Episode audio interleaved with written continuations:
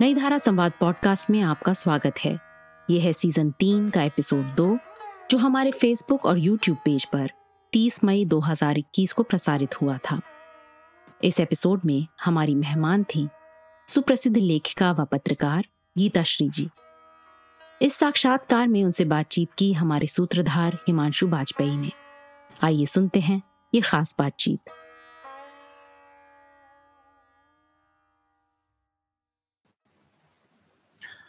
नमस्कार, मेरा नाम है हिमांशु वाजपेयी और नई धारा संवाद की इस कड़ी में आप सबका स्वागत है। नई धारा संवाद में हम बात करते हैं हिंदी के कुछ नुमाइंदा, कुछ प्रतिनिधि, लेखक और लेखिकाओं से और जानते हैं उनके लेखन के बारे में, उनसे जुड़े विविध पहलुओं के बारे में और साथ ही हम लेखक या लेखिकाओं से ये आग्रह करते हैं कि वो खुद अपनी रचनाओं का पाठ करें। तो आज इसी क्रम में हमारे साथ एक और ख़ास मेहमान है। हमारे साथ गीता श्री जी हैं। आप में से बहुत सारे लोग जो हिंदी साहित्य को फॉलो करते होंगे, पढ़ते होंगे, वो उनसे भली भांति परिचित होंगे।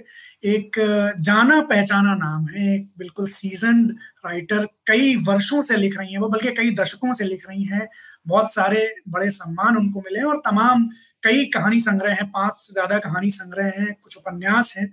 और अभी जो उनका उपन्यास था पिछले दिनों राज नटनी जो बहुत चर्चित हुआ और उसने अपनी एक अलग पहचान बनाई तो आज गीता श्री जी हमारे साथ हैं।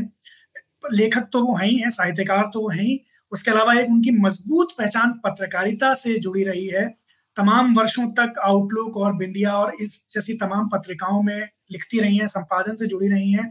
रामनाथ गोयनका अवार्ड जो हिंदी पत्रकारिता के लिए सर्वोच्च पुरस्कारों में से एक है उससे नवाजी जा चुकी हैं। तो गीता श्री जी आज हमारे साथ हैं और हम उनका स्वागत करते हैं। गीता श्री जी बहुत स्वागत है आपका नई धारा संवाद की इस कड़ी में।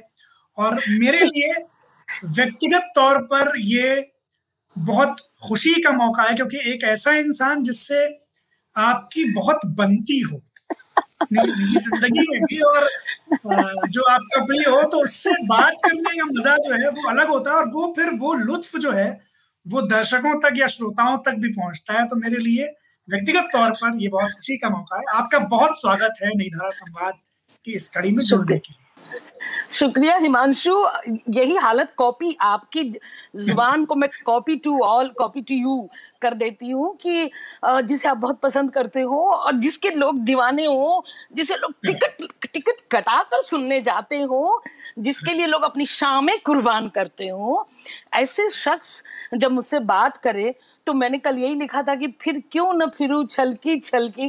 तो आप कल्पना कर सकते हैं कि आ, मेरी खुशी का आप अंदाज वैसे हम मेरे जैसे लोग बेवजह भी खुश रहते हैं। मैंने आज तक कभी खुश रहने की वजह तलाशी भी नहीं ये जो तो ये आपकी जो सहजता है जिस तरह से आप अभी खुश दिख रही हैं और जो सहजता आपकी ये जो आत्मीयता है ये बातचीत में हर बार चाहे वो बातचीत ऑन द रिकॉर्ड हो रही हो कोई इंटरव्यू हो रहा हो या हम आमतौर पर बात कर रहे हो हमेशा उसमें एक आत्मीयता का पहलू रहता है।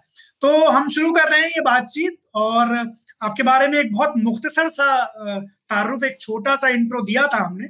आपका इंट्रो बहुत बड़ा है आप तमाम वर्षों का काम कर रही हैं लेकिन अभी जब हम बात करेंगे तो सारी चीज़ें एक एक करके आती चली जाएँगी।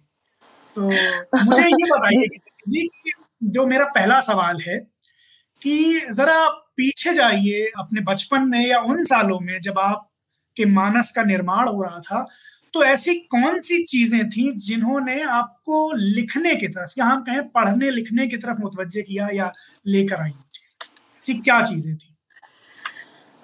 मुझसे बातचीत के लिए करने के लिए नई धारा संवाद का बहुत बहुत शुक्रिया। सभी साथी जो जुड़े हुए हैं सभी साथियों का बहुत बहुत धन्यवाद। हिमांशु आपने आ, मुझे ये गर्व बख्शा और इनायत की इसके लिए बहुत शुक्रिया। आपसे बात करके मुझे इतना आनंद आ रहा लग रहा जैसे मैं किस्सागो की किसी महफिल में बैठी हूँ और सवाल हाँ। नहीं किस्से सुन रही हूँ। क्योंकि आ, मुझे मालूम है कि आप बार बार उठा के किस्सों की तरफ़ ले जाएँगे और आ, मेरी ज़िंदगी असल में मैं कई बार सोचती हूँ अकेले बैठ के जो आपका पहला सवाल है कि मानस का जब निर्माण हो रहा था तो वो कौन सी वजह थी जिसने लिखने की तरफ़। तो मैं अब इतना जीवन जी चुकने के बाद आधा जीवन जो कुदरत से जो जीवन मिलता है उसका आधा मान लू जी चुकने के बाद जब मैं पीछे पलट कर देखती हूँ तो आप आपका जो सवाल है वो मेरे जहन में भी उठता है कि आखिर वो कौन सी वजह थी? मैं कुछ भी कर सकती थी मैं कोई काम कर सकती थी जिस दौरान हमारे बनने की प्रक्रिया होती है जब एक अखुआना होता है जब मैं अखुआ रही थी तो उस समय मैं कुछ भी कोई भी रास्ता चुन सकती थी कुछ भी बन सकती थी। लेकिन मेरा पूरा जीवन एक आ, कहानी कहानी की तरह किस्सों की तरह है और कुछ भी नॉर्मल घटा ही नहीं जीवन में। तो मैं कई बार मुझे लगता है कि सब कुछ ज़िंदगी जो है नॉर्मल होती ही नहीं है। एक स, एक रेखी जिसको कहते हैं ना सपाट। तो मेरी ज़िंदगी में कुछ भी सपाट नहीं रहा। तो इसलिए ये जाना था जापान पहुँच गए चीन। मेरी यात्रा उस समुद्री नाविक की तरह थी जो एक आइलैंड का नक्शा लेकर निकला था। और पहुँच कहीं और, और कहीं और और लहरें उसे कहीं और लेकर चली गई। तो मेरी नौका डूबी नहीं अब कम बा, बात नहीं है मतलब बड़ी बात नहीं है। नहीं तो हम जैसे जो लहरों पर उतर जाते हैं बिना तैराक तैराकी जाने उनकी नौका डूब भी सकती है। वो बचपन के वो दिन थे जो बहुत सारी घटनाएँ होती हैं। मैं बहुत सेंसिटिव थी मुझे लगता है कि जैसे पता नहीं कितनी बार आपसे भी बात करते करते हो सकता है गला भर आ जाए। मैं बेवजह हंस दूँ मैं बेवजह रो दूँ तो मैं बचपन से ही बेवजह हंसने रोने वाली गुड़िया थी। तो मुझे पता नहीं कि क्यों या तो मुझे कई बार लगता है कि जो एक सदियों से चुप्पी और एक सदियों की प्रताड़ना एक गुलामी का बोध बचपन में ही मुझे हो गया था क्योंकि मैं मैं सामंती परिवेश में पली बढ़ी और मैंने अपने आसपास एक गैर बराबरी का माहौल देखा लड़की लड़के में स्त्री पुरुष में। तो एक तो वो एक वो चीज़ें थी कि मुझे रिएक्ट कर, करना था। तो मेरा लेखन एक तरह का मेरा प्रतिरोध है एक, तरह का रिएक्शन है। लेकिन बचपन में कई घटनाएँ ऐसी हुई कि मैं आती थी और मैं मैं विलाप नहीं कर पाती थी खुल के तो मैं डायरी लिखती थी। कितनी डायरिया घर वालों ने फाड़ के फेंक दी क्योंकि उसमें आप को कोई अच्छा लगता है कोई लड़का तो वो भी लिख देते हो। तो वो पकड़ प, वो पकड़े जाती पकड़ी जाती थी डायरी तो वो फाड़ के वो जला देते थे। लेकिन पता नहीं कितनी डायरियाँ लिखी। मैं कहीं घूमने जा रही हूँ तो दृश्य लिख रही हूँ। वो मैंने अपने को व्यक्त क्योंकि हमारे यहाँ बहुत ज़्यादा लड़की जात हो, ज़्यादा मत बोलो, ज़ोर से मत हंसो, ज़ोर से मत बोलो। दूसरे घर में जाना है, बसना है, बास नहीं होगा, मार खाओगी तो निकाल दी जाओगी। इस तरह का बहुत भय बिठा दिया गया था। तो मैं रिएक्ट कैसे करूँ? कई घटनाएँ ऐसी हुई मेरी आँखों के सामने, मेरे बचपन में जिन्होंने मुझे जिन्होंने मुझे लिखने की तरफ़ मोड़ा। अब उन घटनाओं पे बाद में धीरे धीरे आऊँगी, क्योंकि उन सारी चीज़ों को मैंने अपनी कहानियों में डाल दिया है कि वो क्या चीज़ें थी। लेकिन तो आप कोई कोई ऐसी कहानी जिसमें आपने कोई ऐसी घटना डाली अगर आप पढ़ के सुनाए तो दोनों बातें जो है वो आ जाएँगी। हाँ। पाठ भी हो जाएगा और वो घटना भी हमारे सामने जैसे तो समझ बनेगी। हाँ जैसे देखिए मेरी बहुत सारी कहानियाँ हैं जिसमें बचपन की मेरी वो, वो वो सारी आप तलाश सकते हैं। जैसे अभी आजकल बहुत रिसर्च हो रहा है मेरे ऊपर। एम फिल हो रहे हैं पीएचडी हो रहे हैं तो वो बच्चे बहुत सारे सवाल भेजते हैं उसमें पूछते हैं इस तरह के सवाल कि ऐसा क्या हुआ? तो मैं उनको कहती हूँ कि एक स्त्री की जो का रचना संसार है वो उसके जीवन से जुदा होता नहीं है। उसके उस, उसको अगर ढूंढना हो तो उसकी रचनाओं में ढूंढो। तो वो मैं अप, जी तो मैं अपनी बहुत सारी कहानियों में मैं बिखरी हुई हूँ। मैं जीवन में बहुत सिमटी हुई और अपनी रचनाओं में बहुत बिखरी हुई स्त्री हूँ। तो मुझे अगर समझना है तो मुझे समझना है मुझे अगर आप सुनना चाहते हैं और मुझे समझना चाहते हैं तो मेरी रचनाओं से आपको गुजरना होगा। थोड़ी थोड़ी गीताश्री हर जगह मिलेगी।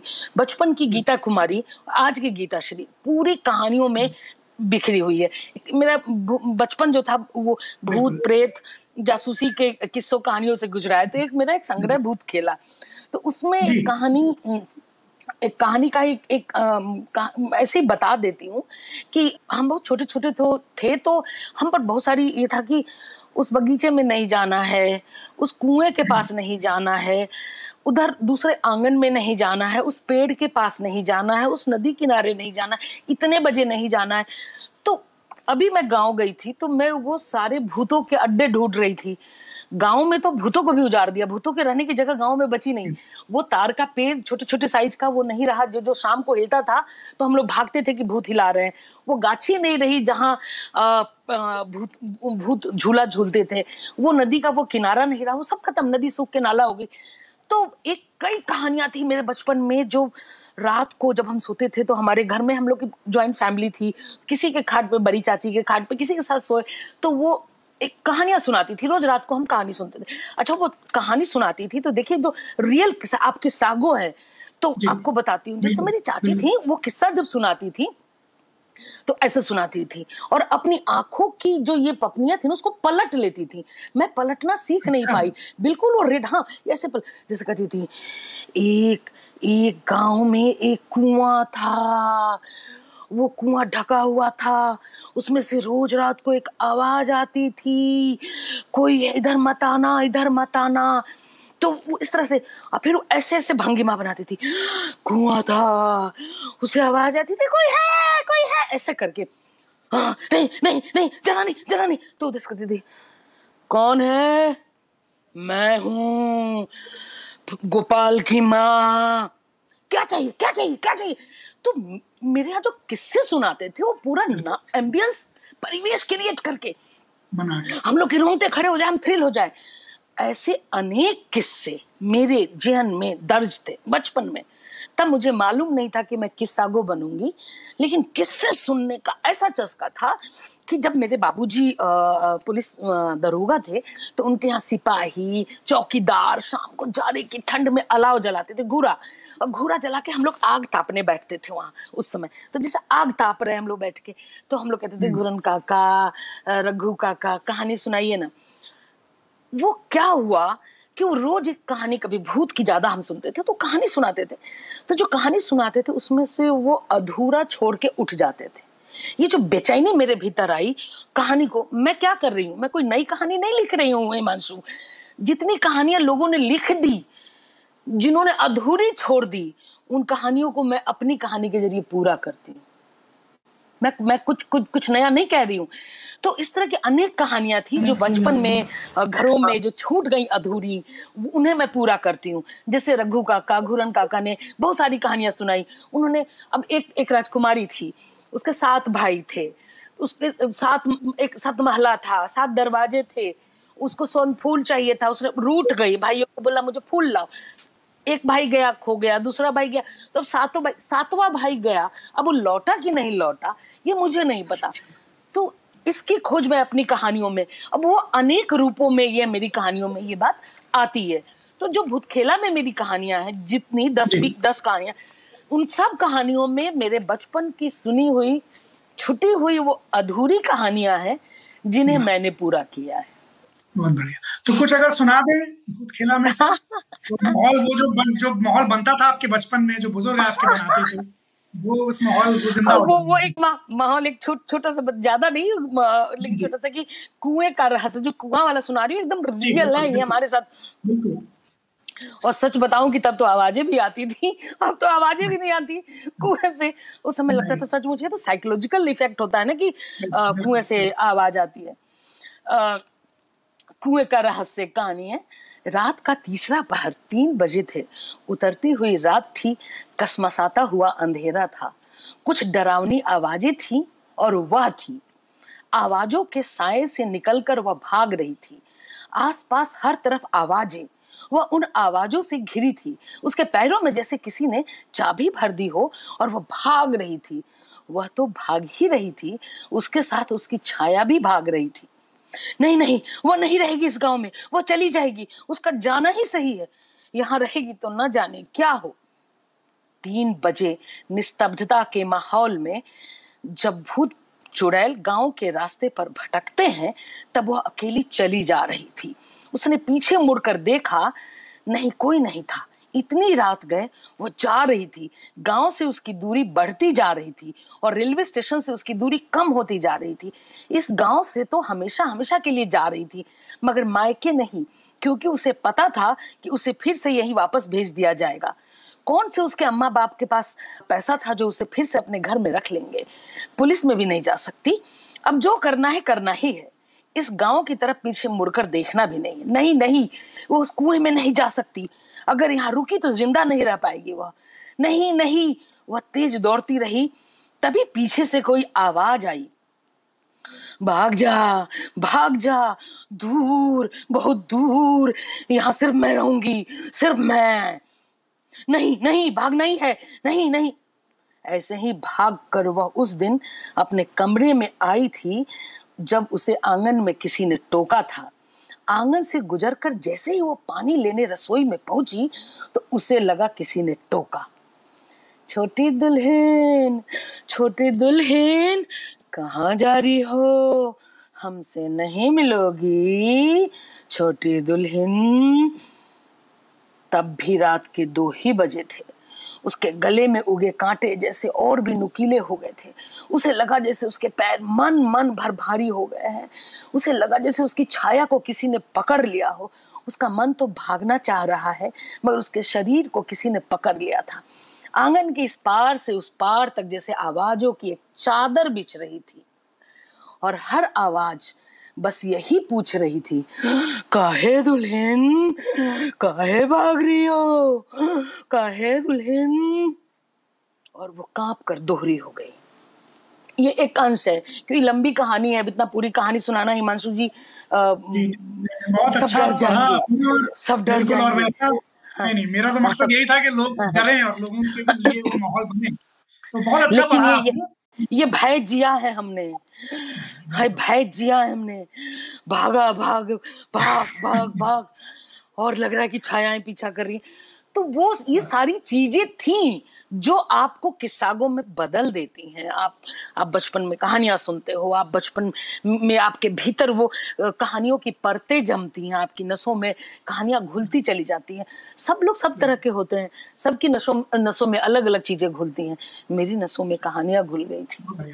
अच्छा मैं आपसे एक सवाल पूछूँगा पहले मैं ऑडियंस से ये कह दूँ कि जो लोग हमें सुन रहे हैं हाँ। देख रहे हैं वो अपने सवाल गीताशी जी से जो उन्हें पूछने हैं वो भेजते जाएँ और आखिर के दस मिनट में हम उनमें से कुछ सवाल लेंगे। तो आप अगर अपने सवाल कुछ पूछना चाहें तो आप पूछ सकते हैं। अच्छा मुझे ये बताइए गीताशी जी की जी। जैसे आपने भूतों पर लिखा और ये जो जो हम सुन रहे थे भी आपके मुँह से बिल्कुल एक माहौल बन रहा था लेकिन आप तो चूँकि जिसे हम कहते हैं साहित्य और साहित्य की मुख्य धारा उसमें बिल्कुल जमी हुई हैं उतरी हुई हैं वरिष्ठ हैं अब तो तो साहित्य में ये चीज़ें मुख्य धारा के साहित्य में थोड़ी दूर दूर से देखी जाती है कि भाई भूतों पे लिखना चाहिए तो लोकप्रिय साहित्य हो जाएगा या अगर ये हम लिखेंगे तो पता नहीं एक लेखक के बतौर हमको सीरियसली न लिए जाने का खतरा है। तो ये सब चुनौतियाँ आपके सामने नहीं आई जब आपने ये भूतों पे कैसे लिखा? क्योंकि आमतौर पर जो मुख्यधारा के साहित्यकार होते हैं वो ऐसे विषय नहीं उठाते हैं और जो उठाते भी हैं तो उनको बहुत सीरियसली नहीं हिमांशु हम सबका जीवन बिना चुनौतियों के तो बनता नहीं है। चुनौतियाँ चुनौतियाँ एक एलिमेंट होती हैं बहुत प्रेरक प्रेरक तत्व जिससे किसी एक सफल या मुकम्मल या एक लीक से हटकर इंसान का निर्माण होता है। तो मैं लीक से हटकर काम करने के लिए पैदा हुई थी और चुनौतियों के बीच स्त्री होना ही तक सबसे बड़ी चुनौती है। ऊपर से आज़ाद ख्याल स्त्री होना दूसरी सबसे बड़ी चुनौती है। और मेल डोमिनेटिंग सोसाइटी में और मीडिया में और समाज में अपने मन का करना और चुनौती है।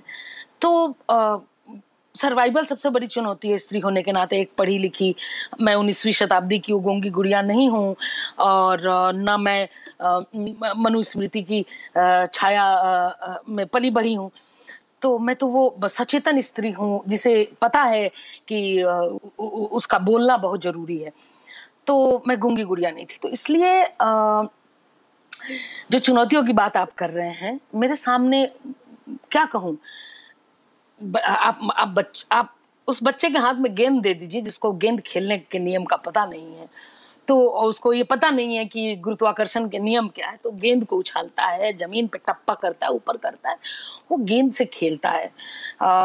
चुनौतियाँ मेरे लिए उस गेंद की तरह है जिससे मैं खेलती हूँ बिना किसी नियम के और बिना आ, किसी भय के। मुझे पता नहीं मेरे हाथ में उस बच्चे की गेंद की तरह चुनौतियाँ। इसलिए बहुत जी हाँ। ही नहीं हाँ, मैं फॉलो बताती हूँ हाँ। जी मैं कितना साहित्य जो है भूतों पे लिखा हाँ। जाता हाँ। है हाँ मैं बताती हूँ कि जिस साल ये भूत खेला आया उस साल की साल भर की किताबों का जो लेखा जोखा आया उसमें मेरे कई जानने वालों ने लिखा लेख उसमें उन्होंने इस किताब को शामिल नहीं किया। मैंने पूछा कि मेरा संग्रह आया था आपने शामिल नहीं किया। तो अरे वो भूत खेला वो कहानी संग्रह हाँ। वो साहित्य में तो मुझे मुझे फ्रैंकली कहा उन्होंने तो मुझे ठीक लगा कि चलो ईमानदारी से तुमने अपनी बात कह दी कि भूत खेला है वो साहित्य की चीज़ नहीं है तो आपने कह दी। ये जो मुख्य धारा का मामला है ना मुख्य धारा मैं तो हमेशा हमेशा पूछती हूँ कि एक तो ये ये तय कौन करता है? कौन है हाँ, यहाँ का दरोगा? कौन है आचार संहिता बनाने वाला? कौन है मोरल पुलिसिंग कर, करने वाला? किसने आचार संहिता बनाई? कहाँ है नियमावली कि, कि क्या पॉपुलर है या क्या अनपॉपुलर है? क्या साहित्य में है क्या साहित्य से बाहर जाएगा? ये कौन तय करता है कि एक तो मुझे अभी तक पता नहीं चला। दूसरा कि आ, मेरे भीतर आ, मैंने सोचा ही नहीं। मैं तो आनंद में होती हूँ ना। मैं तो आनंद में लिख रही थी कि मुझे भूतों पे लिखना है। जब अदिति ने कहा वाणी वाणी प्रकाशन के अदिति महेश्वरी ने कहा हाँ। कि भूत पे करिए तो मैं तो एक्साइटेड हो गई कि मेरे बचपन में सारी हाँ हाँ। कि मैं हाँ हाँ कि मैं अदिति के पास बैठी हुई थी और ऐसे भूत प्रेत और कुछ जासूसी मैं इंटरेस्टेड थी जासूसी लिखने में और क्राइम थ्रिलर लिखना चाहती थी। उसी समय भूतों की बात निकली तो मैंने उसको खूब भूतों के एक से एक दिलचस्प किस्से सब सुना तो अदिति ने कहा कि अदिति का आइडिया था कि अदिति ने कहा कि भूत खेला ये आप भूतों पर कहानियाँ लिखी तो मैंने कहा, कौन छापेगा? मैं छापूँगी। तो फिर अदिति ने असाइनमेंट दिया और मैंने असाइनमेंट पे काम किया, भूत खेला संग्रह आया।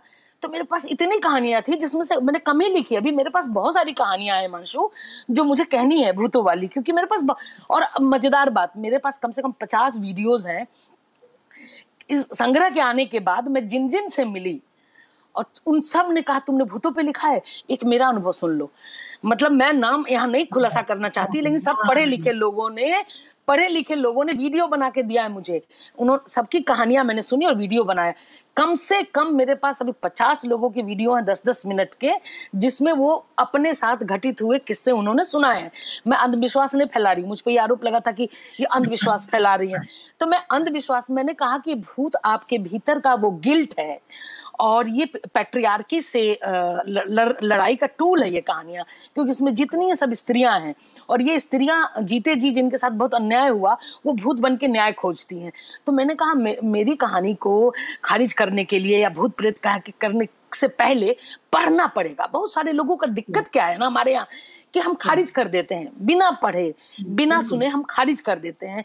तो मेरी ये समझ में नहीं आता है कि आप मुझे पढ़ने के लिए मुझे पढ़िए और तब खारिज करिए। अगर भूत खेला में सिर्फ़ मनोरंजन है और मैं आपका मनोरंजन कर रही हूँ तो आप उस पर मत जाइए। मैंने उस मनोरंजन को एक आइडिया से जोड़ा है मैंने उसको स्त्री विमर्श से जोड़ा है। वो तमाम स्त्रियाँ जिनके साथ अन्याय हुआ हिस्ट्रिया के नाम पर भूत प्रेत कह के उन, उनको मार दिया गया वैसी सारी स्त्रियाँ अपना न्याय ढूंढती। आप इस स्त्री तुम कल आना स्त्री फ़िल्म जो है उसमें आप देखिए कहा भूत वो वो कितना अच्छा मैसेज देती है फ़िल्म। ऐसी अनेक फ़िल्में हैं जिसमें भूत स्त्री भूत है वो अपनी अपनी हत्या की गवाही देने आती है। तो इस, इसको आप आप, आप मेटाफर की तरह क्यों नहीं लेते? हैं आपकी कहानियों में तो कॉमन भूत खिलाई कहानियों में ये कॉमन हाँ। थीम है कि वो स्त्रियाँ जिनके साथ कुछ न्याय नहीं हाँ, हुआ या कुछ हाँ, हाँ, बुरा हुआ या वो अपनी बात नहीं कह पाई या किसी हाँ, तरह से हाँ, इजहार नहीं दे पाई अपनी बात को तो उस तरह उनकी एक बात जी जी। से आई नहीं। हाँ जी। हाँ जी। मैंने उसी तरह से कि वो या तो खुद अपना न्याय करती हैं अपने हाथों में न्याय लेती हैं या वो न्याय की मांग करती हैं। तो आप देखिए तो कि मैंने एक मेटाफर रचा आप जादू यथार्थवाद की बात करते हैं आप मार्केज को पढ़ते हैं और लालोट होते हैं। आप ऐसी अनेक कहानियाँ उठाते हैं और उसमें जादू यथार्थवाद के नाम पे खुश होते हैं। तो आप भूतखेला को क्यों उससे बाहर रखते हैं? आप मेटाफर विजयदान देता हाँ। विजयदान देता जो इतने बड़े कहानीकार हाँ, राजस्थानी के उनके यहाँ तो भूत तमाम कहानियों में भूत आते रहे और हाँ, हाँ। भूतों के हवाले से बहुत बड़ी कहानियाँ और बड़े मैसेज के साथ आती रही और तमाम विमर्श पैदा करती हैं तो हमने अच्छा, वही वही मैसेज जी। मुझे ये बताया कि भूत खेला की तो हमने बात की। आ, हम राजनटनी पे बाद में आएँगे जो कि मेरी बहुत प्रिय किताब है वो उस पर बात करेंगे। लिट्टी चोखा के बारे में जो मैं जब वो आ रही थी तब भी मैं उस पूरे उस चीज़ से भी गुजर रहा था कि किस तरह से उसको रिसीव किया गया और कैसे मुझे ये बताइए कि वो वो उसमें एक कॉमन बात है लिट्टी चोखा की कहानियों में कि बिहार के गाँवों की कहानियाँ हैं वो सबकी सब, और गाँव में भी एक खास तरह की चीज़ें उसमें हैं। आप तो बहुत, अब बहुत साल हो गए जब आप दिल्ली में रहने लगी और पत्रकारिता करने लगी, और तमाम पूरा आपका जो सर्किल है वो दिल्ली का पत्रकारीय सर्किल भी हो गया, साहित्य का भी हो गया। तो गाँव को लिखना फिर से मतलब इतने साल बाहर रहने के हालाँकि गाँव जाते रहते हैं सब लोग वापस लेकिन गाँव की कहानियाँ लिखने के लिए क्या आपको ये लगा कि कनेक्ट आपका ब्रेक हुआ या किस तरह से? वो वो पूरी प्रक्रिया बताइए किस तरह से बहुत बहुत बहुत बहुत अच्छा बहुत अच्छे सवाल है। लिट्टी चोखा से पहले लेडीज़ सर्कल है उसमें भी गाँव की कहानियाँ हैं। और गाँव की कहानियाँ मैं शुरू से जब से कहानियाँ लिखनी शुरू की है तब से गाँव की कहानियाँ लिख रही हूँ। वो जो कनेक्शन था मेरा गाँव से वो कटा ज़रूर है क्योंकि आप रहते यहाँ हैं और आपका पूरा लोक वहाँ पीछे छूटा है। लेकिन आ, मैं ये एक बात ये कहना चाहती हूँ कि आप डकैती पर कहानी लिख रहे हैं तो इसका मतलब चंबल में आपको रहना ज़रूरी नहीं है। आप चंबल जाके अनुभव लेकर एक रिसर्च कर सकते हैं रिसर्च कर सकते हैं। तो हाँ। चंबल में रह के डाकू बन के डाकू कहानी लिखना ज़रूरी नहीं है। मेरा आधा जीवन एम किया है मैंने कस्बे से। मेरा आधा जीवन मेरा मे, मेरा गाँव ही मेरा नैनीताल शिमला सब था। मैंने मैंने समंदर नहीं देखा मैंने पहाड़ नहीं देखे थे मैंने नदियाँ नहीं देखी थी अपने शहर से बाहर की। मैं मैं मैं, मैं उस तरह के माहौल में बड़ी ही नहीं हुई कि जहाँ छुट्टियों में पेरेंट्स ले जाते हैं शिमला चलो और स्विट्जरलैंड चलो नैनीताल चलो। हम लोग की छुट्टी का मतलब गाँव चलो आम खाओ, लीची खाओ। छठ में गाँव जाओ, छठ देखो। होली में गाँव जाओ, होली खेलो। तो गर्मी की पूरी छुट्टी गाँव में बिताओ, आम खाओ। क्योंकि दादाजी बुलाते थे आम खाने के लिए। हम लोग के पास आम का बागान, लीची का बागान। मैं लीची और आम के प्रदेश से हूँ। तो हम लोग गाँव ही हम लोग के लिए शिमला, नैनीताल और मसूरी था। तो इसलिए इतना ज़्यादा गाँव में रही हूँ मैं, इतना ज़्यादा। इतना कि मेरी स्मृति, साहित्य में एक स्मृति की जो अवधारणा है ना वो वो वो बहुत फ्रूटफुल बहुत काम की होती है बड़ी उपयोगी होती है। हम सब स्मृति के सहारे चीज़ों को लिखते हैं। जैसे इतिहास पे लिखते हुए आप इतिहास में जी नहीं रहे होते हैं। इतिहास से आपको कनेक्शन बनाना होता है। तो मैं कनेक्शन बनाती थी। जब भी मैंने कहानियाँ लिखी मैंने कनेक्शन बनाया। और गाँव से जब मैं जब जाती हूँ मतलब साल में चार बार तो जाती ही हूँ दस दिन से कम नहीं रहती हूँ। हमारे बॉस कहा करते थे कि बिहारियों को छुट्टी देने देने एक ही शर्त पे दूँगा जब वो वापसी की टिकट भी दिखाएँगे मुझे। तो हम लोग को वापसी का वापसी का टिकट हम लोग फर्जी टिकट दिखाते थे जाते थे एक हफ़्ते के लिए रुक जाते थे दस दिन से अधिक। तो मैंने छोड़ा नहीं उस लोक को ना उस लोक ने मुझे छोड़ा। क्योंकि मैं मैं बदल मैंने बदला नहीं अपने आप को। मैं जैसी थी वैसी ही रही। मेरे बोल चाल में मेरी भावभंगिमा में आ, मेरी भाषा में मेरी ज़ुबान में मेरी सोच में मेरा गाँव बसा रहा रचा बसा रहा। तो जब किसी चीज़ को आप नहीं छोड़ते हैं। जी जी। कुछ गीता जी अगर सुनाएँगी जिसमें गाँव का एक बयान निकल करके आए तो हमें भी आपके गाँव के दर्शन हो जाएँगे और वो लीची और आम के बागान बागान जो है वो दिख जाएँगे। कुछ सुना अरे अरे मेरे मे, मेरी ना मेरी बहुत सारी कहानियों में वो आ, कोई एक चुनना भी मुश्किल है आ, कि मेरी बहुत सारी कहानियों में आम के बगान लीची के बगान और वो सब वो सब। या कुछ और भी गाँव गाँव का कोई बयान जिससे ये बात निकल के आ जाए जो जो, जो सवाल में हो रही थी। कोई भी आप अपनी पसंद से। देखिए मेरी कहानियों मेरी कहानियों में जो मैं ऐसे बता देती हूँ मुझे कहानियाँ याद रहती हैं। मेरी मुझे कहानियाँ अच्छा। याद रहती हैं। मुझे कहानियाँ याद रहती हैं। मुझे कहानियाँ याद रहती हैं। तो मेरी अपनी कहानी का उल्लोक है ना मेरा तो वो याद रहती है तो मैं ऐसे ही बता देती हूँ आपको कि आ, जो गाँव में एक कहानी मेरी लबरी लबरी कहानी। वो यूनुस और ममता ने उसका कॉफ़ी उनका जो ब्लॉग है उस पर रिकॉर्ड भी किया लबरी। तो उस लबरी कहानी में एक लड़का था हमारे गाँव में मैंने मेरे बचपन में देखा था। वो क्या करता था वो मतलब एकदम जीट जाट झाड़ के रहता था और उसको प्रेम पत्र लिखने का बड़ा शौक था और वो हमारा वो जमाना था अस्सी और नब्बे के बीच का। उस समय चिट्ठियाँ चलती थी तो वो लबरा जो है कहानी का शीर्षक है लबरी क्योंकि एक लड़की है इसमें जो लबरी का काम करती है। हाँ। लेकिन लड़का है लबरा। तो वो जो लबरा है वो भैंसों का वो उसका अपना था तो वो सुबह उठता था भैंस इंजेक्शन से सुई से भैंसों का वो खून खींचे कटोरी में रखे और फिर वो आठ दस चिट्ठियाँ तैयार करता था और लड़कियों को फेंकता था कि कहीं कोई एक लड़की उसको मिल जाए। और हर चिट्ठी में उस समय की शायरी होती थी लिखता हूँ खत खून से ही मत समझना मरता हूँ तेरी याद में ज़िंदा मत समझना। तो उसी में एक नायिका है जो आ, उसको चिट्ठी मिलती है तो वो उसको डांटते हुए लिखती है लिखते हो क्यों खत खून से क्या स्याही नहीं मिलती? मरती हो क्यों मरते हो क्यों मेरे याद में? क्या दूसरी नहीं मिलती?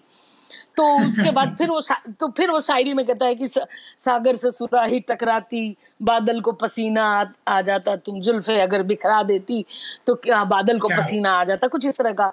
तो फिर उधर से वो जा जा रे चिट्ठी लुढ़कते लुढ़कते मेरे मेरी प्रेमी को कहना नमस्ते नमस्ते। फिर इधर से कुशले कुशल हूँ कुशल चाहती हूँ दिल में लगन है मिलन चाहती हूँ। तो yeah. इस तरह का मेरी कहानियों में जो मेरा उपन्यास भी है हसीनाबाद उसमें भी याद एक बलम कलकत्ता मेरा नया संग्रह आया अभी कहानी संग्रह बलम कलकत्ता उसमें भी वो गाँव के वही छुटे हुए पात्र हैं जो आ, हमारे घर में एक लेडी काम करती थी जिसका हस्बैंड कलकत्ता चला गया था तो वो हमेशा मेरे पास चिट्ठी लिखवाने आती थी। तो प्रिय परान नाथ सादर प्रणाम कुशले कुशल हूँ कुशल चाहती हूँ दिल में लगन है मिलन चाहती हूँ। ऐसे अंत में आपके चरणों की दास आपके चरणों की दासी रमिया की मैया। तो इस तरह के इस तरह के तो इस तरह की चिट्ठियों का भी ज़िक्र है हसीनाबाद में मेरी कहानियों में। तो इस तरह का पूरा क्योंकि मैंने बड़ा कलरफुल संसार देखा है बहुत कलरफुल संसार देखा है। अब का गाँव वैसा नहीं है अब कोई खत लिखवाने नहीं आता। अब सबके हाथ में मोबाइल है सब मोबाइल पे बात कर लेते हैं। किसी को चिट्ठी नहीं लिखनी किसी को शेर शायरी नहीं करनी। बातचीत के दौरान गीता श्री जी ने बचपन में सुनी कहानियों का उनके साहित्य पर प्रभाव। व पितृ सत्तात्मक परिवार में लेखन को अभिव्यक्ति का माध्यम बनाने जैसे विषयों पर विस्तार से चर्चा की। साथ ही उन्होंने अपनी कुछ रचनाओं का पाठ भी किया। आइए सुनते हैं इसके आगे की रोचक बातचीत।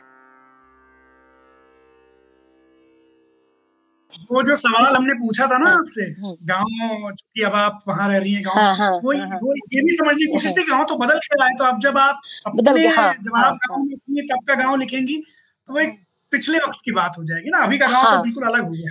हाँ लेकिन अभी के गाँव में बताती हूँ कि जैसे आप कुछ गाँव में जाइए जैसे मैं मेरा इलाका है बज्जिकांचल का मिथिला और बज्जिका का मिला जुला तो ग्रेटर ग्रेटर मिथिलांचल है जिसमें एक छोटा सा है वैशाली मैं वैशाली ज़िले से हूँ वैशाली ज़िले। वो बज्जिका हाजीपुर हाजीपुर है वो वैशाली ज़िले के तो हम लोग का जो इलाका है ना वहाँ पे आ, कुछ गाँव है जहाँ अभी भी मोबाइल का वो पहुँच गया है सिग्नल लेकिन बिजली नहीं है, है पूरे टाइम। सड़कें नहीं बनी है अभी भी कच्ची सड़क है। जो मेरा अपना घर है वहाँ तक पहुँचने के लिए भी अभी रोड खरंजा रोड है अभी तक। पक्की सड़क अच्छा। नहीं बनी है। तो कई गाँव अभी भी डिस्कनेक्ट है मेन सड़क से हाईवे से। वहाँ पे अभी भी आपको वही सारे रीति रिवाज वही सब कुछ फॉलो करेंगे। तो मैं अभी गई थी एक शादी में गाँव में गई थी तो वो सब कुछ उसी तरह से जो मैं 25 साल पहले छोड़ के गई थी उसी पर मैंने कहानी लिखी है लेडीज़ सर्किल वाया नामर्दी। की दवा।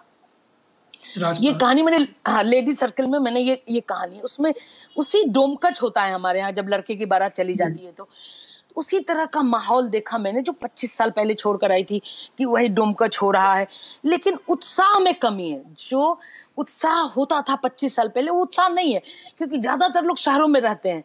तो कोई गाना भूल गया है कोई नाचना भूल गया कोई हंसना हाँ, भूल गया है। हाँ कोई परिहास करना भूल गया है जबकि इसमें परिहास करना होता है। तो इस इसमें स्वांग करना होता है। डोमकच प्रथा जो है वो स्वांग की प्रथा है। तो वो कुछ लोग लजाते हैं पहले की तरह लेकिन 25 साल पहले का हाँ। याद तो मैंने उसमें उस बदले हुए गाँव को पकड़ने की कोशिश की है। तो मेरी कहानियों में 25 साल पुराना अब पात्र बड़े तो होंगे ना जो 25 साल पहले पैदा हुआ पात्र वो अब इस माहौल में बड़ा होगा। तो पात्र भी बड़ा होता है कहानीकार के साथ साथ कहानी में बड़ा होता है। तो वो गाँव भी है और बदला हुआ गाँव भी है। और जो बदले हुए गाँव एक कहानी है मेरी भूत खेली। संग्रह है भूत खेला एक कहानी भूत खेली उस भूत खेली में बदले हुए गाँव की पीड़ा है कि एक विदेश चले गए हैं और वो अपने खेत बेचना चाहते हैं क्योंकि मॉल हम लोग के यहाँ हमारे गाँव में शहर घुस आया है गाँव में शहर घुस आया है। कैसे घुस आया हीरो होंडा का रिनोल्ड जो बड़े बड़े शोरूम खुल गए गाँव में। एटीएम खुल गया है बैंक खुल गए हैं बहुत सारे सरकारी दफ्तर खुल गए हैं जो शहर में जगह नहीं है तो उन्होंने गाँव में आके अपना खोला है। सब दो तीन किलोमीटर आठ किलोमीटर के रेंज में है तो लोग आवाजाही करते हैं। तो शहर गाँव में घुस गया। तो वो मॉल के लिए वो जगह ढूंढ रहे थे तो वो जो बंदा था वो अपनी ज़मीन बेचना चाहता है। लेकिन उसका जो भाई है उसकी फैमिली अपने देह पर बहुत लाकर उस जग ज़मीन को बचा बचाते हैं मॉल नहीं बन मतलब बाज़ार से लड़ाई है यहाँ पे कि बाज़ार ढूंढता हुआ इस बार मैं गई मेरे चाचा है ब्रिजभूषण चाचा। बारह दुकान खोल रहे अपनी ज़मीन पे वो। खेत में बारह बारह दुकान लगातार कह रहे सत्तर दुकान खोलने का मेरा टारगेट है। आप लगातार दुकानें दुकानें खोल देंगे शोरूम खोल देंगे तो कृषि की ज़मीन कम होगी जम, जमीनें कम होगी उपजा फ़सलें कम होंगी आपका गाँव और बिल्कुल शहर की तरह हो जाएगा। तो इस बदले हुए गाँव को मैंने अपनी कई कहानियों में इस पीड़ा को रखा है। अलग अलग कहानियों में अलग अलग पीड़ा को मैंने रखा है उस बदले हुए गाँव को भी। ऐसा नहीं है कि स्मृतियों के आधार पर ही गाँव चल रहा है क्योंकि मैं तो हमेशा जाती हूँ अभी तो होकर आई हूँ। मे, मेरी मेरी उम्र का एक लीची का पेड़ अभी भी ज़िंदा है जिसके डाल पे लटक लटक के मैं घूमती थी वो लीची का पेड़ अब फल नहीं देता है लेकिन ज़िंदा है। तो मैं गई थी उसके पास पोखरा था उसको ढक दिया गया है।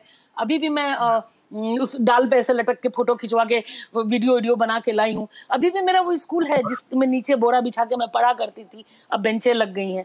समय के साथ सब कुछ बदला गाँव बदला मनुष्य का स्वभाव बदला परिवेश बदला दिमाग बदले शिक्षण पद्धति बदली। साहित्य का भी तो साहित्य का भी परिदृश्य बदल गया। जब आप शुरू किया होगा तब साहित्य तब आप कहानियाँ भेजती होंगी मैगजीन में कि वो छप जाए और फिर चिट्ठी से और वो अब फेसबुक का जमाना आ गया तो ये भी, इस पे भी कुछ अगर कहना चाहें तो जोड़ सकती हैं अपनी बात। देखिए, मैं ना छापा खाना की दुनिया से हूँ। मैं पत्रकारिता में मेरा लालन पालन हुआ, मेरा, मैंने काम किया 25 साल से ज़्यादा 91 से लगातार नौकरी में रही और अभी चार साल पहले, तीन साल हुआ है मुझे नौकरी छोड़े हुए। तीन साल से मैं जॉब में नहीं हूँ क्योंकि मुझे लिखना था। तो मैंने लगातार पता नहीं कितने साल अब तो काउंट भी नहीं करती हूँ कि आ, मैंने इतने साल नौकरी की। और लगातार मैं रिपोर्टर रही हूँ फ़ील्ड में काम किया है डेस्क पे भी काम किया रिपोर्टिंग में भी काम किया। रिपोर्टिंग का ज़्यादा अनुभव है मेरा। उस इसी से तो मेरे पास सब्जेक्ट बहुत मिले मुझे। मेरे पास जो विषय का वैविध्य है जो लोग कहते हैं नोटिस करते हैं लोग कि गीता श्री के पास रेंज बहुत है इसीलिए क्योंकि पत्रकारिता की रिपोर्टिंग से रेंज आया मेरे पास। हाँ लेकिन मैं चूँकि छापा खाने की दुनिया से थी और इसलिए मुझे छपने उपने का कभी क्रेज नहीं रहा कि कहानी भेज दी और कहीं छप जाए तो बहुत खुशी हुई। कोई अभी मांग लेता है कहानी भेज देती हूँ छप जाए तो ठीक है लेकिन मेरे पास इतना ढेर है कि एक फ़र्स्ट फ्लोर का मकान खड़ा हो जाए इतनी कटिंग मेरे पास रखने की जगह नहीं हमारे घर में। लगातार छपने का ही काम हुआ है हमारा। तो इसलिए छपने उपने को लेकर बहुत एक्साइटमेंट नहीं है। आ, लेकिन फेसबुक की जब दुनिया आई तो मुझे अखबार में छपने और मैगजीन में छपने से ज़्यादा अच्छा लगा कि मैं जो जो पाठक अदृश्य थे ना अदृश्य थे वो जो चिट्ठियाँ हाँ। लिखा करते थे जिन्हें मैं देख। नहीं सकती थी जिन्हें मैं सुन नहीं सकती थी वो सब के सब सामने आ गए वो सब के सब सामने आके बात करते हैं लिखते हैं रिएक्ट करते हैं। तो मुझे अच्छा लगा। मैं फेसबुक सेलिब्रिटी नहीं हूँ मैं फेसबुक की पैदाइश नहीं हूँ। फेसबुक से मुझे मेरे पाठक मिले जो अदृश्य थे। मैं फेसबुक से पहले की हाँ। जी बिल्कुल। आमतौर पे क्या होता है मैं फेसबुक से पहले की हूँ। जो वरिष्ठ लोग हैं वो आमतौर पर फेसबुक वगैरह को अगर वो यूज़ भी करते हैं तब भी वो कहते हैं हमेशा यही है कि नहीं बहुत ये तो अब ऐसा हो गया। आपने अच्छी बात ये लगी कि आप जुड़े नहीं वो बहुत अच्छा लगा हमें कि सीधे हम पाठकों से जुड़ गए मेरी दुनिया का मेरी दुनिया का विस्तार फेसबुक ने किया है। मैं मुझे मुझे मेरी जो मैं आपको फिर बताती हूँ मैं हूँ साहित्य में साहित्यकार हूँ पत्रकार हूँ। पहले लोग मुझे पत्रकारिता के आउटलुक में मेरी रिपोर्ट से जानते थे, क्योंकि मैं ऑफ़ बीट स्टोरीज करती थी तो जहाँ भी जाती थी तो लोग मुझे घेरते थे, पहचानते थे कि आप ही की श्री हैं। उसके बाद अगर मुझे किसी ने कहीं पहचाना है तो किसी कहानी से नहीं पहचाना है, मुझे फेसबुक पोस्ट से पहचाना है। मैं जहाँ भी जाती हूँ, मैम हम आपको पढ़ते हैं, मैम आप बहुत अच्छा लिखती हैं, मैम आपका पोस्ट से बहुत साहस मिलता है, मैम आप लिखा करो, मैम आप बहुत अच्छा फेसबुक पोस्ट की रीच इतनी ज़्यादा है कि मुझे फेसबुक के पोस्ट से ज़्यादा जानते हैं लोग मुझे। तो मुझे इस बात को स्वीकारने में क्या जाता है कि जब सोशल मीडिया ने मुझे जो दिया जो दिया उसको एक्सेप्ट करने में क्या जाता है? अरे कहानी कितने लोग पढ़ते होंगे? पाँच हज़ार? तीन हज़ार दो हज़ार कितने लोग कहा उतने भी नहीं मैं तो ज़्यादा बोल रही हूँ कि कहानी इतने लोग पढ़ते हैं। नहीं पढ़ते ये भी आपका अंदाज है गीता हाँ, जी क्योंकि हाँ, आमतौर पर लोग ये मानते हैं वरिष्ठ लोग कि भाई हमें हमें फेसबुक की ज़रूरत नहीं है मैं तो कहानियों नहीं, नहीं, नहीं मेरा पोस्ट मैं सत्ताईस हज़ार तो मेरे फॉलोअर है मेरा पब्लिक है। है। मेरे मेरे पाँच हज़ार दोस्त हैं और इसको आप मल्टीप्लाई करते चले जाइए। इतने लोग पढ़ते हैं लोग शेयर भी करते हैं। तो मेरे पोस्ट ज़्यादा लोग पढ़ते हैं। तो मुझे तो जहाँ भी जाती हूँ फेसबुक के चेहरे मैं शिमला में माल रोड पे खड़ी थी। अचानक एक लेडी उधर से गुजरी आप गीताश्री हो? मैंने कहा हाँ। तो मैं आपकी फेसबुक फ्रेंड हूँ। आज मेरी बेस, बहुत बेस्ट फ्रेंड है। इस तरह का अनुभव मुझे रायपुर लिट फेस्ट में लखनऊ में मैं जहाँ भी जाऊँ कोई ना कोई मैं अभी लखनऊ लिट फेस्ट में गई थी आप तो हाँ, आए थे उस दिन। बिल्कुल, बिल्कुल, मैं जैसे बिल्कुल। अरे मैं जैसे ही घुसी के सामने ही वाणी प्रकाशन का स्टॉल था वहीं पे लड़कियों ने घेर लिया मुझे। किसी ने कोई कहानी नहीं पढ़ी थी फेसबुक पढ़ा था। मैम आप फेसबुक पे हो अ क्लिक क्लिक सेल्फी और अब फेसबुक पे। मेरा मुझे फेसबुक से ज़्यादा पॉपुलैरिटी मिली है। अब इसको मज़ाक उड़ाने वाले उड़ा सकते हैं कि फेसबुक सेलिब्रिटी है फेसबुक का है। लोग कहते रहते हैं तो कहते रहिए। भाई कहते रहिए मुझे एक मंच मिला। मुझे एक मंच मिला। उस मंच पे मैं मैं कनेक्ट हो पाई लोगों से। मैंने बहुत कुछ जो अखबारों में मैगजीन में नहीं कह पाई। बहुत कुछ जो मैं कहानियों में नहीं कह पाई। मैंने यहाँ कहा। मैंने अपने को व्यक्त किया। मुझे एक मंच मिला जहाँ मैं अप, अपने को व्यक्त कर सकती थी। तो मैंने किया और मेरे लिए मुझे फेसबुक बहुत पसंद है। मुझे कोई शिकायत नहीं है। मुझे इससे कोई शिकायत नहीं है। क्या बात है। एक सवाल है गीता जी राजनटनी पे हम आएँगे कि उससे पहले छोटा सवाल है कि आप चूँकि इतने दिनों तक रिपोर्टर रही और ज़बरदस्त रिपोर्टिंग आपने की और अवार्ड्स भी पत्रकारिता के भी बहुत अवार्ड्स आपको मिले अ, लोग जानते भी हैं पहचानते भी हैं तो आप। चूँकि जब आपने जर्नलिज्म लगभग छोड़ दिया तो अ, क्या उस रिपोर्टिंग को मिस करती हैं वो पत्रकारिता से पूर्ण रूप से साहित्य की तरफ़ आना कैसा? आपने मेरी दुखती रग छू दी दुख आपने मेरी दुखती रख छू दी मैं अभी दो तीन दिन पहले भी कह रही थी कि लेखन ने ना मेरी दृष्टि ऐसी बदल दी है कि मैं अ, जैसे कोई घटना होती है तो वहाँ पे मुझे स्टोरी सोच मतलब रिपोर्ट सोचना चाहिए तो मैं वहाँ कहानी ढूँढने लगती हूँ। तो एक ये चेंज आ गया केमिकल लोचा हो गया मेरे साथ। लेकिन मैं बहुत मिस करती हूँ। अब देखिए मैं माल मालदीव गई थी वहाँ पे बहुत सारे मजदूर काम कर रहे थे वहाँ पे एक लड़का मिला मुझे बेतिया का लड़का। मैं उसके पास गई मिट्टी उठा रहा था। वो रोने लगा और बोला कि "हम्म, मैं मेरा पासपोर्ट जब्त कर लिया है मुझे मुक्त कराइए ये वो। हालाँकि मैंने उसके लिए काम किया इंडिया इंडियन एम्बेसी में बात बात करके तो वहाँ से निकला। जब हम आए तो हमारे साथ फ़्लाइट से ही आया उसका पासपोर्ट दिलवाया। अच्छा। फिर वहाँ मैं हाँ हाँ हाँ। मैं घूम मैं वहाँ घूमने गई और वहाँ मैं ये ये समाज सेवा करने लगी। वो बेतिया का लड़का था और रो रहा था कि मेरा पासपोर्ट जब्त कर लिया दे नहीं रहा है यहाँ पे। गोरखपुर के कई लोग मिले वहाँ। अब देखिए मैंने सोचा कि मैं इस पे अखबार में लिखती हूँ। कई अखबार में मेरे मित्र हैं मैं किसी को भी दे देती। लेकिन केमिकल लोचा ये है कि मैंने वहाँ से आके फिर एक कहानी लिख दी।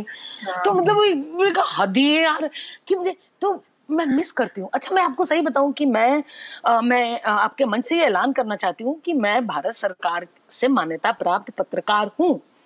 अभी भी पीआईबी का कार्ड है हर साल रिन्यू होता है। तो मैं पत्रकारिता करती हूँ लेकिन मैं उसको अपने लेखन से पीछे इसलिए रखती हूँ क्योंकि लेखन में मुझे ज़ीरो से शुरू करना पड़ा। तो पत्रकारिता हावी रहती तो लेखन में पहचान नहीं बनती। इसलिए मैंने लेखन को पीछे किया पत, लेखन को आगे किया पत्रकारिता को पीछे किया कि ये साइड में। मैं लिखती हूँ ताकि भारत सरकार को अगर मेरे लिखे का प्रूफ नहीं मिलेगा तो मुझे मेरा कार्ड रिन्यू नहीं होगा। तो मैं पीआईबी से एक्रीडेशन है मेरा तो मुझे लिखना पड़ता है। मैं साल में 20-25 आर्टिकल लिख लेती हूँ इतना कि जितने में भारत सरकार को लगे कि पीआईबी को हाँ, लगे कि हाँ ये पत्रकार है पत्रकारिता कर रही है। मैं पत्रकारिता नहीं छोड़ सकती। देखिए मैं मैं लिखती हूँ जो पत्रकारिता में जो चीज़ें अलाउ नहीं थी वो मैं कहानी में लिखती हूँ। मेरे लिए दोनों मेरी दो आँखें हैं दो रंग है एक, एक श्वेत है एक श्याम है ये दो है। मैं मेरे ये दो हाथ है मैं दोनों हाथों से दोनों आँखों से दोनों मेरे पैर हैं।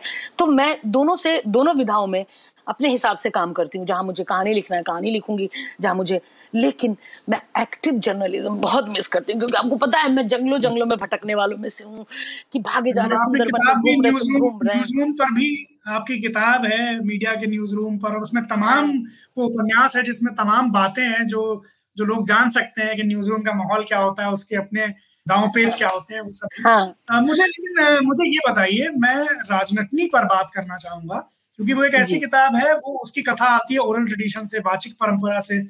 और एक उपन्यास है जो बहुत खूबसूरत प्रेम कथा है। मुझे ये बताइए कि इसकी तैयारी कैसी रही आपकी? मतलब ये कथा आपको कहाँ से मिली?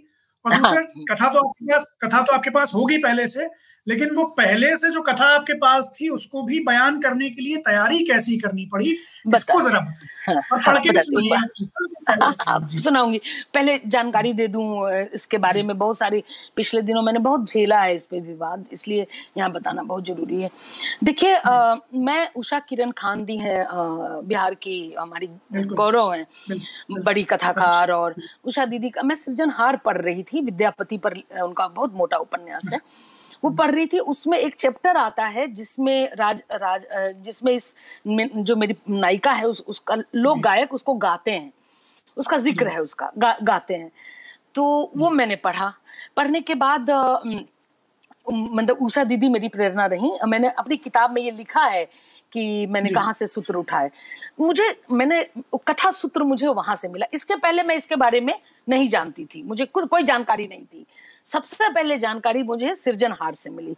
मैंने पढ़ा। फिर मैं उसमें है कि कुछ गायकों की टोली है जो उसके प्रकरण के किस्से गा रही है। तो मैंने कहा इतनी सुंदर कथा है इसको उपन्यास के रूप में ढालना चाहिए। एक ऐसी स्त्री की कथा है जिसने अप, अपने देश के लिए और अपने समाज के लिए अपने किताबों के लिए जिसने अपनी जान कुर्बान कर दी। तो मैंने फिर उषा दीदी से राय विचार किया कि क्या मैं इस किताब पर काम कर सकती हूँ मतलब इस कथा इस कथा पर कोई उपन्यास लिख सकती हूँ।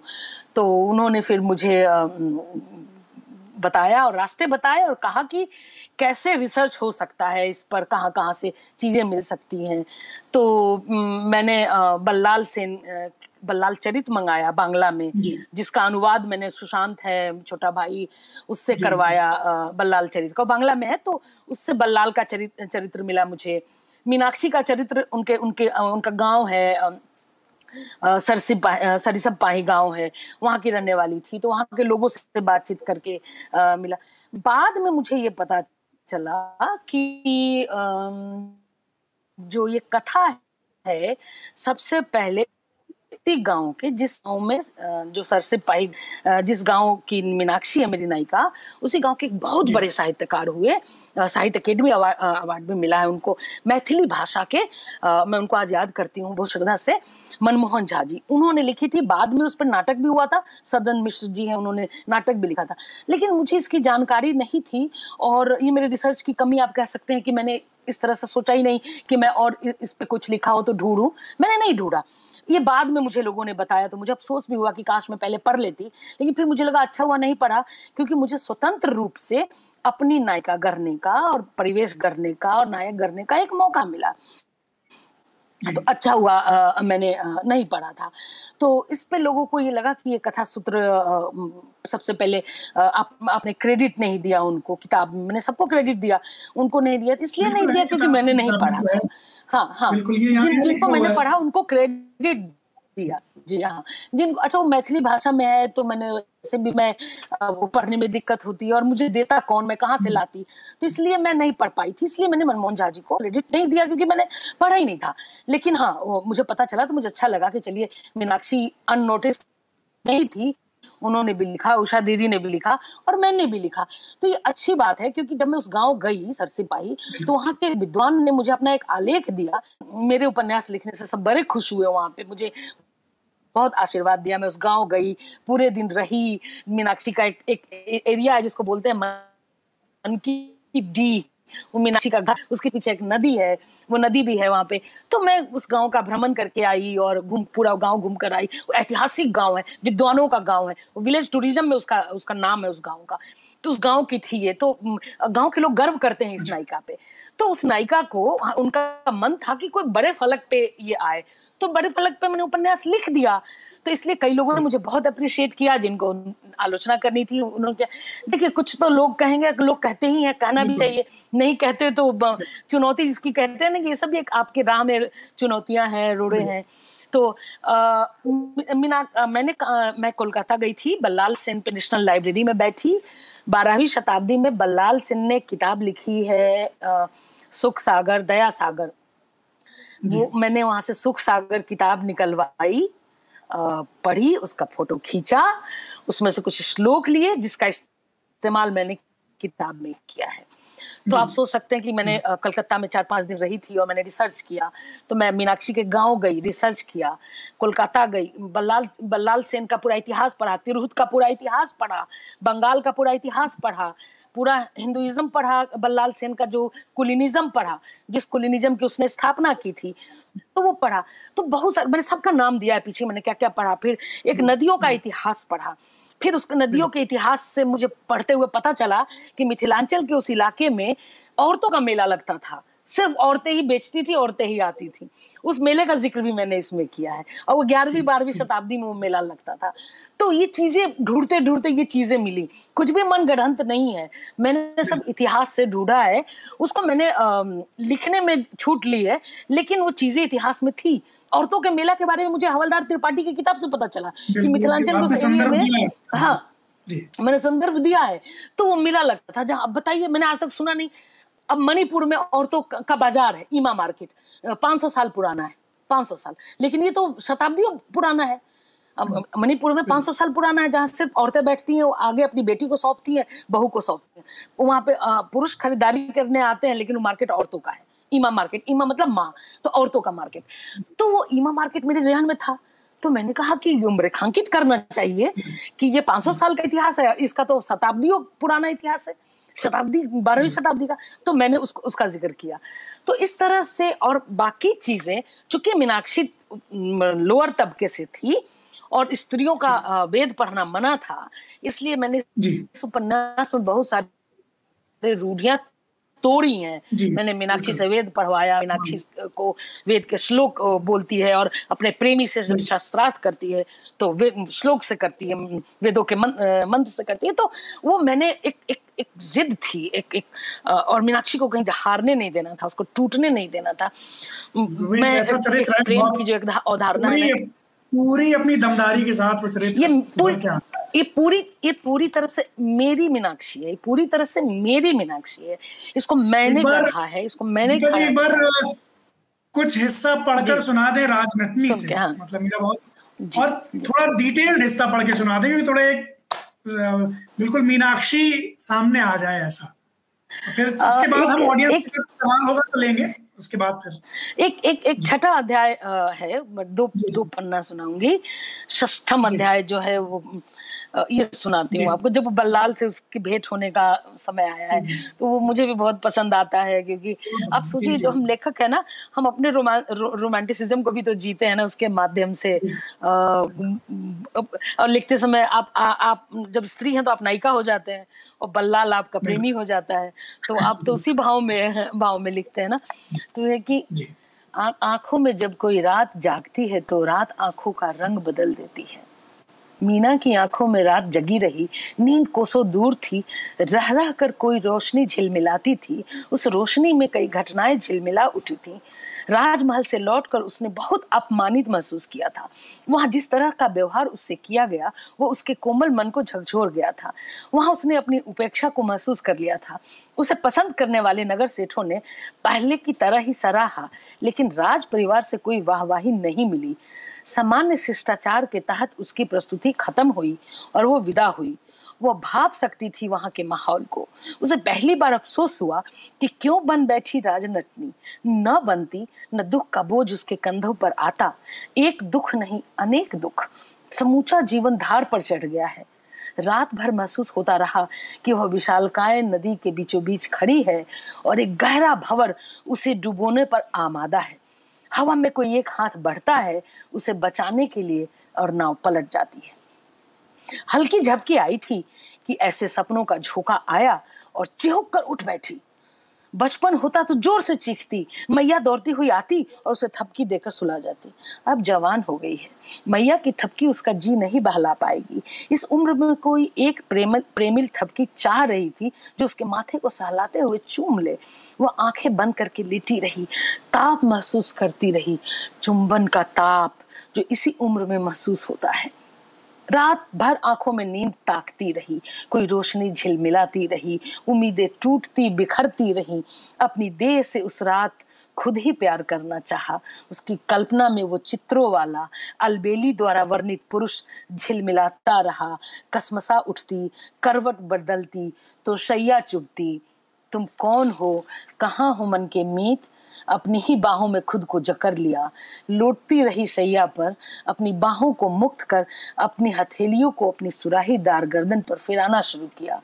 उंगलियाँ मानो वीणा के तार बजा रही हो। अंग अंग एक तारा बन, बज उठा था। देह से आदिम संगीत उठने लगा था। आओ, जल्दी आओ, चले आओ। रेत सी झड़ जाएँगी मेरी कामनाएँ कि तुम चले आओ। वर्षा में देर हो तो माटी भी रेत हो जाती है। रेत को कोई बारिश फिर से माटी नहीं बना सकती। मैं रेत हो रही हूँ, जब से तुम्हारे बारे में जाना है, सुना है, तुम्हारा प्रेम संदेश मैं खुद से बेगानी हो गई हूँ। देर तक अपने आप से बातें करती रही मीना। जब प्रेम रोग लगा हो, विरह का ज्वर हो तो नींद कहाँ? उठकर बाहर निकल आई। भोर का तारा ऊपर दिख रहा था। उसे कुछ हवा में अजीब सी हलचल सुनाई पड़ी। मानो चारों तरफ़ से लोगों के चलने की आवाज़ें हो। कान लगाकर सुनना चाहा। कहीं दूर से कोई हलचल सुनाई देती, फिर कोलाहल गायब बाहर ही बैठे बैठे भोर किया। पूजा वाली जगह पर लाल कपड़े में लपेट कर रखा, अथर्ववेद उठा लाई। उनके आने से पहले कुछ तो पढ़ लेगी। एक राजनटनी और एक राजकुमार। क्या जोड़ है कोई? दोनों अपनी कला के माहिर, एक वो एक वो नर्तक, न न वो नर्तक, न मैं ज्ञानी। वो मेरी कला और सौंदर्य के उपासक हैं तो मैं उनके ज्ञान और सौंदर्य की बावरी। शरद ऋतु की शुरुआती भोर हो चुकी थी। पौ फट चुका था, भोर का उजाला फैलने लगा था। हवा में हल्की ठंडक थी और मिली जुली गंध थी। सबसे बेखबर दूर एकांत स्थान पर बैठी, वो वेद बाचने लगी। उसमें से कुछ मंत्र ढूंढ रही थी जिन्हें याद कर सके। जब उनसे मिले तो उन्हें सुनाकर प्रभावित कर सके। उसे कुछ समझ नहीं आ रहा था किस अध्याय से शुरू करें। कुछ टटोल कर पढ़ना सीखी गई थी। पंडित श्रीधर की मेहनत और सीख रंग लाई थी। क्या वो अपने प्रेमी से मिलने से पहले कुछ और गहन गंभीर बाँच लेना चाहती थी? क्या पता वो क्या पूछे? क्या पता उन्हें क्या अच्छा लगे? बहुत पढ़े लिखे हैं वे। सब कहते हैं, संसार में उनकी इसी रूप में प्रसिद्धि है। ऐसे राजकुमार की प्रेमिका बनना कोई खेल नहीं। उनके लायक खुद को बनाना चाहिए ना। जश्न की रात लौटी तो देर रात तक वेद पढ़ती रही, फिर सुबह उठकर पढ़ने लगी। साथ में पंडित श्रीधर उसे पाठ का तरीका भी समझा गए थे। वह मंत्रों को बार बार बोलकर पढ़ती ताकि उनके अर्थ खोल सके। बहुत लंबा है ये तो वाह बहुत बढ़िया है बहुत अच्छा है और इसकी खास बात क्या है इस नॉवेल की क्योंकि एक ऐतिहासिक नॉवेल है तो हमने देखा कि आपकी भाषा में भी वो तब्दीली दिख रही है जो एक ऐतिहासिक नॉवेल की भाषा में होनी चाहिए जो एक माहौल को पैदा करती है उस वक्त के टाइम ट्रेवल कराती है वो आपकी भाषा में भी वो चेंज दिखता है इस, इस उपन्यास में। ये बहुत खास बात है। नई धारा संवाद लाइव के अंतिम चरण में दर्शक अपने प्रिय रचनाकार से अपने प्रश्न पूछते हैं। अब सुनते हैं। दर्शकों द्वारा पूछे गए सवाल और गीताश्री जी द्वारा दिए गए उनके उत्तर। एक सवाल एक सवाल आया है, प्रज्ञा जी का सवाल है। प्रज्ञा शर्मा का, वो ये पूछ रही है कि जो कहानियाँ आपने पढ़ी, ज़ाहिर तौर पे आप कहानीकार हैं तो आपने खुद भी बहुत कहानियाँ पढ़ी होंगी तो उनमें से कोई एक कहानी जो आपने पढ़ी और आपके साथ रह गई हो जिसने आपको अपने असर में रखा हो, वो अगर आप शेयर करना चाहें। कहानी नहीं सुना पाऊँगी लेकिन मैं आ, किसी और की कहानी के बारे में बता, बताना किसी और किसी और की कहानी किसी और की कहानी बताऊँ या मैं अपनी कहानी कि मेरी कौन सी कहानी? किसी और की कोई कहानी जो आपने पढ़ी हो जो आपको अच्छी लगी हो जो आपके साथ रह गई हो ऐसी ढेरों कहानियाँ हैं। एक कहानी कोई नहीं कहूँगी। हाँ, बिल्कुल सही हाँ मतलब उषा किरण खानदी की धान पढ़ के मेरे साथ रह गई ऋषिकेश सुलभ की हब्बी डार्लिंग और उदासियों का बसंत ये सब सब आ, मतलब आ, चाँद चाँद चाँद पार चाबी शीर्षक में गड़बड़ा रही हूँ चाँद के पार चाबी उसका अवधेश प्रीत जी की कहानी है या हम्म। मतलब मैं किसका जिसकी जो कहानी अच्छी लगती है वो मेरे जहन में अटक जाती है वो कहानियाँ तो कहानी मतलब चुनना तो बहुत चुनौतीपूर्ण काम है इतनी हाँ, सारी हाँ, हाँ, हाँ, हाँ, और मेरे मेरे मेरे समकालीन मेरी बहुत सारी सहेलियाँ उनकी जैसे बन्ना की बन्ना राग की एक कहानी है क्रिसमस करल वो मेरे एकदम बजती रहती है मतलब कई दोस्त हैं मेरी मेरे कंटेम्प्रेरी प्रत्यक्षा कविता मनीषा सबकी कहानियाँ एक नई कहानी सबकी मेरे जहन में मुझे कहानियाँ पसंद आती है तो मैं पढ़ती हूँ और मेरे भीतर वो सब सब कहानियाँ रहती हैं। तो इसलिए कोई कहानी मैं नहीं चुन सकती कि किस किसकी कौन सी कहानी मेरे भीतर आ गई। लेकिन रंगे राघो की एक कहानी की जो गदल है ना वो गदर मचाती है मेरे भीतर। वो जाती नहीं है मेरे भीतर से। और मज़ेदार बात बताऊँ कि गदल मैंने पढ़ी बाद में गदल जैसा कैरेक्टर एक बदन बाई मैंने लिख दिया पहले। हाँ। हालाँकि मे, मेरी जो बदन बाई है वो बंदूक नहीं चलाती है गदल बंदूक चलाती है। लेकिन वो विद्रोहिणी उसी तरह से है। गदल में पढ़ी होती तो मेरी मैं एक आध बंदूक चलवा देती तीर तीर कुछ करा।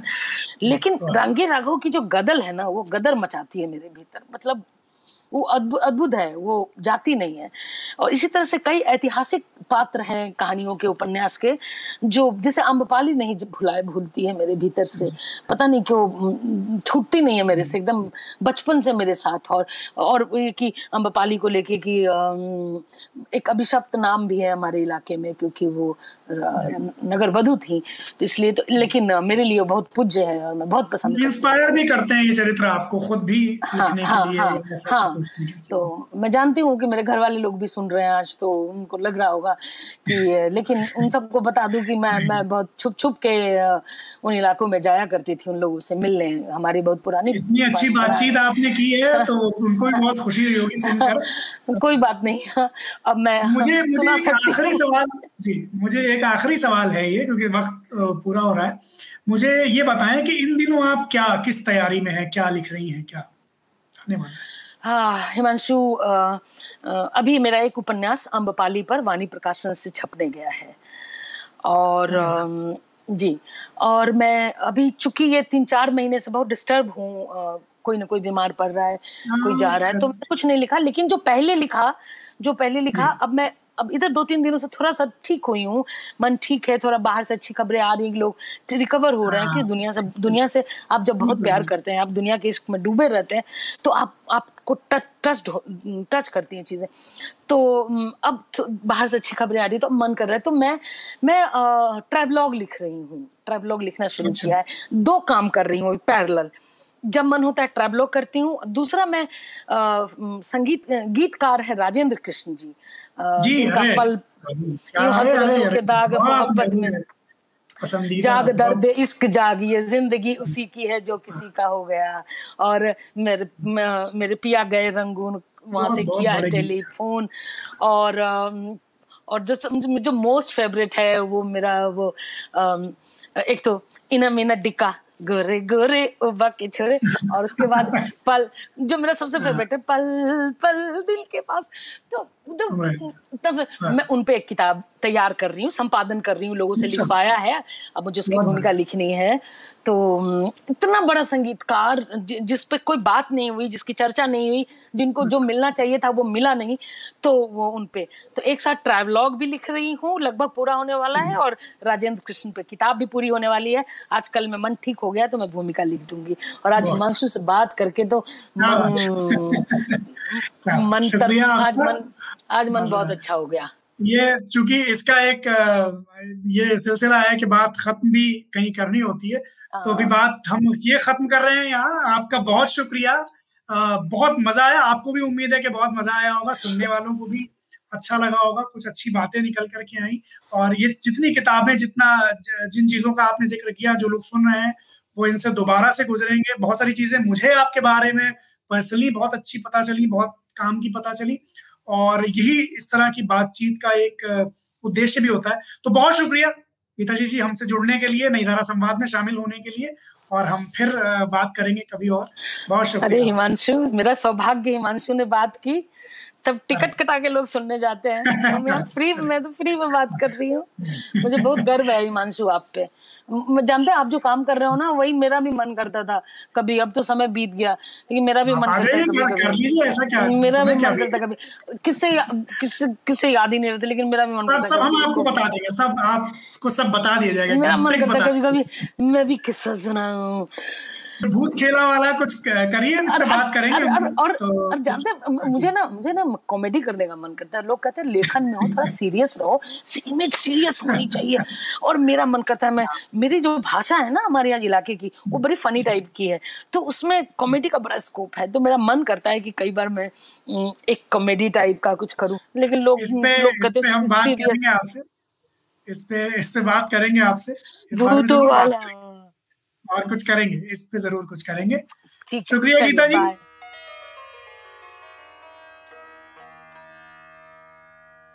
इस पॉडकास्ट को सुनने के लिए बहुत बहुत धन्यवाद। हमें उम्मीद है कि ये बातचीत आपको ज़रूर पसंद आई होगी। अगर आप भी संवाद के लाइव एपिसोड से जुड़ना चाहते हैं तो इसकी जानकारी पॉडकास्ट के डिस्क्रिप्शन में उपलब्ध है। जल्द ही आपसे फिर मुलाकात होगी। नमस्कार।